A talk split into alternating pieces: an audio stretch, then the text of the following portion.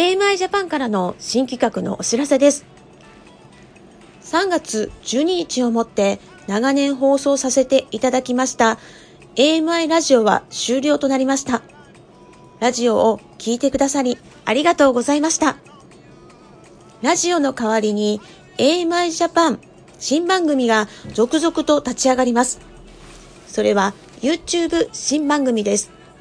いつものパスタリエと陽子の今日の御言葉とパスタリエの聖書勉強に加えてイスラエルから学ぶ聖書勉強子育て中のお悩み解決番組介護のお悩み解決番組障害を持つ人への励まし番組聖書の御言葉英会話番組沖縄弁面白方言番組お掃除に料理番組ありとあらゆる場面に役立つ情報満載。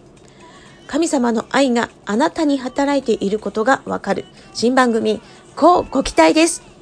どうぞお楽しみにお待ちください。これからも AMI ジャパンもどうぞよろしくお願いいたします。チャンネル登録もよろしくね。では AMI ジャパンからのお知らせでした。